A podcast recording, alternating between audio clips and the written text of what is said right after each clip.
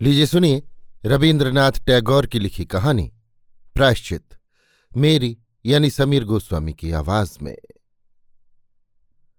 सुंदर एक पुराने अमीर घराने की बहुत ही दुलार से पली हुई लड़की है। उसका पति प्यारीलाल पहले तो गिरी दशा में था, लेकिन अब खुद पैदा करके उसने अपनी अच्छी हैसियत बना ली है। जब तक हालत अच्छी न थी तब तक बेटी को कष्ट होगा। इस ख्याल से उसके सास ससुर ने अपनी लड़की को ससुराल नहीं भेजा। सुंदर जब पति के घर आई, उस समय वो अच्छी सयानी थी। जान पड़ता है इन सब कारणों से प्यारीलाल अपनी जवान खूबसूरत औरत को पूरी तौर से अपने वश में नहीं समझते थे। शायद संदेह करना उनके स्वभाव का रोग था। प्यारीलाल फतेहपुर में वकालत करते हैं। घर में स्त्री के सेवा कोई और अपना आदमी न था। अकेली औरत के लिए उन्हें सदा चिंता बनी रहती थी। बीच बीच में एकाएक अदालत से गाड़ी कसवाकर मकान चले आते थे। समय के पहले ही इस तरह स्वामी के अकस्मात आने का कारण कुछ सुंदर की समझ में न आता था। बीच बीच में प्यारीलाल नौकरों की अदला बदली करने लगे। कोई नौकर महीने दो महीने से अधिक नहीं टिकने पाता था। कुछ कामकाज की असुविधा होने के ख्याल से सुंदर जिस नौकर के लिए कुछ सिफारिश कर देती थी, वो तो उसी दिन जवाब पा जाता था। शान वाली सुंदर को जितना ही बुरा लगता था, उतना ही प्यारीलाल की तरफ़ से अद्भुत व्यवहार होता था। अंत में अपने को न संभाल सकने के कारण प्यारीलाल ने जब कहारी को अकेले में बुलाकर अनेक प्रश्नों से अपना संदेह प्रकट किया, तब वो बात सुंदर के कानों तक पहुँचने में कुछ भी देर न लगी। शान वाली और थोड़ा बोलने वाली स्त्री अपमान से चोट खाई सिंघनी की तरह भीतर ही भीतर फूलने लगी। इस पागलपन के संदेह ने प्रलय खड्ग की तरह दोनों के बीच में पड़कर दोनों को एकदम अलग कर दिया। सुंदर के आगे उनका तीव्र संदेह प्रकट हो जाने पर जब लज्जा जाती रही तब प्यारेलाल खुल्लम खुल्ला रोज पग पग पर संदेह प्रकट करके स्त्री के साथ लड़ाई झगड़ा करने लगे। सुंदर जितना चुपचाप अनादर का भाव प्रकट करके कोड़े के समान चुटीले तीक्ष्ण कटाक्षों से पति के होश ठिकाने करने की चेष्टा करने लगी उतना ही प्यारेलाल का संदेह और भी बढ़ने लगा। इस प्रकार स्वामी के सुख से वंचित होकर पुत्रहीन जवान औरत ने धर्म की ओर मन लगाया। ब्रह्मचारी परमानंद स्वामी की चेली हो गई और नित्य मंदिर में जाकर उनके मुख से श्रीमद् भागवत की कथा सुनने लगी। नारी हृदय का सारा व्यर्थ प्रेम और स्नेह केवल भक्ति के आकार में ढलकर गुरुदेव के चरण कमलों में जमा होने लगा। परमानंद स्वामी का चरित्र कैसा है, ये बात दूर दूर तक के लोगों को अच्छी तरह मालूम थी। सब लोग उन्हें आदर की दृष्टि से देखते और उनकी पूजा करते थे। प्यारेलाल इनके बारे में खुलासा संदेह नहीं प्रकट कर सकते थे। उनका संदेह हृदय के भीतर के पके फोड़े की तरह भीतर ही भीतर पीड़ा पहुँचाने लगा। एक दिन मामूली बात पर प्यारेलाल ने जहर उगल दिया। स्त्री के आगे परमानंद को बदमाश बगला भगत कहकर गाली दी। अंत को कहा कि तुम शालिग्राम की बटिया हाथ में लेकर कसम खाओ कि मन ही मन तुम उस बदमाश को चाहती हो या नहीं। चोट खाई हुई नागिन की तरह सांस लेकर स्वामी को वैसी ही चोट पहुँचाने के लिए सुंदर ने झूठ मूठ कहा। चाहती हूँ, तुम जो कर सकते हो करो। प्यारीलाल ने दरवाजे पर ताला बंद कर दिया और आप अदालत चले गए। सुंदर से क्रोध के मारे ना रहा गया।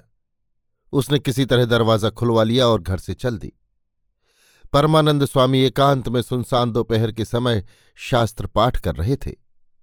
बिना बादल की बिजली की तरह सुंदर, ब्रह्मचारी के शास्त्राध्ययन के बीच आ गिरी। गुरु ने कहा, ये क्या? चेली ने कहा, अब मुझसे घर का अपमान नहीं सहा जाता। आप ऐसी संगत से मुझे उबार ले चलिए। मैं अपने व्यर्थ जीवन को आपके चरणों की सेवा में लगाऊँगी परमानंद ने कड़ी डांट बताकर सुंदर को उसके घर लौटा दिया। किंतु हाय गुरुदेव उस दिन का टूटा हुआ वो शास्त्र पाठ का सिलसिला। फिर क्या तुम जोड़ सके? प्यारीलाल ने घर आकर दरवाज़ा खुला देखा। स्त्री से पूछा, यहाँ कौन आया था? स्त्री ने कहा, कोई भी नहीं, मैं खुद गुरुजी के घर गई थी। पहले प्यारीलाल का चेहरा फीका पड़ गया और फिर वैसे ही लाल हो आया। प्यारीलाल ने कहा, क्यों गई थी? सुंदर ने कहा, मेरी खुशी।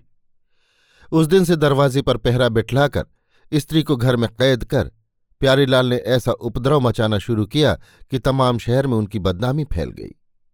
इस अपमान और अत्याचार की खबर से परमानंद की धर्मचिंता दूर हो गई। उन्होंने उस शहर को शीघ्र ही छोड़ देना ठीक और कर्तव्य समझा। लेकिन अपमानित और सताए जा रहे भक्त को छोड़कर वो वहाँ से किसी तरह ना जा सके। ब्रह्मचारी के इन कई दिनों का इतिहास अंतर्यामी ही जानते हैं। अंत को उसी कैद के भीतर सुंदर को गुरुजी का पत्र मिला। उसमें लिखा था, मैंने सोच कर देखा, इससे पहले बहुत सी साधना करने वाली स्त्रियाँ कृष्ण के प्रेम में घर बार छोड़कर चली गई हैं। अगर संसार के अत्याचार से भगवत जन में कुछ विघ्न होता हो, उसमें मन न लगने पाता हो तो बतलाना। मैं भगवान की सहायता से उनकी दासी को उबार कर प्रभु के चरणार विंदों तक पहुँचाने की चेष्टा करूँगा। फागुन बदी पश्चिमी बुधवार को तीसरे पहर तीन बजे तुम चाहो तो गोकुलनाथ जी के मंदिर के पिछवाड़े मुझसे मुलाकात हो सकती है। सुंदर ने उस पत्र को लपेटकर जूड़े के भीतर खोस लिया। फागुन बदी पंचमी के दिन नहाने के समय बाल खोलकर सुंदर ने देखा, चिट्ठी नहीं है। चट ख्याल आया कि शायद किसी वक्त जूड़ा ढीला हो जाने से चिट्ठी बिछौने पर गिर पड़ी है और उसके स्वामी के हाथ लग गई है। वो पत्र पढ़कर डाह के मारे उसका पति जल रहा होगा। ये सोचकर सुंदर को मन ही मन एक प्रकार के ज्वालामय आनंद का अनुभव हुआ। लेकिन ये कल्पना भी उसके लिए असह्य हो गई कि जिस पवित्र पत्र को उसने अपने सिर पर जगह दी थी, वही पत्र उसके कपटी स्वामी का हाथ लगने से कलंकित हो गया है। वो जल्दी से पति के कमरे में गई। उसने जाकर देखा, उसका पति ज़मीन में पड़ा गौं गौं कर रहा है। मुँह से फेना निकल रहा है और आँखों की पुतलियाँ ऊपर चढ़ गई हैं। दाहिने हाथ की बंधी हुई मुट्ठी से वो पत्र छीनकर सुंदर ने फुर्ती से डॉक्टर को बुलवा भेजा। डॉक्टर ने आकर कहा आपोप्लेक्सी उस समय प्यारीलाल मर चुके थे। उस दिन प्यारीलाल को एक ज़रूरी मुकदमे में बाहर जाना था।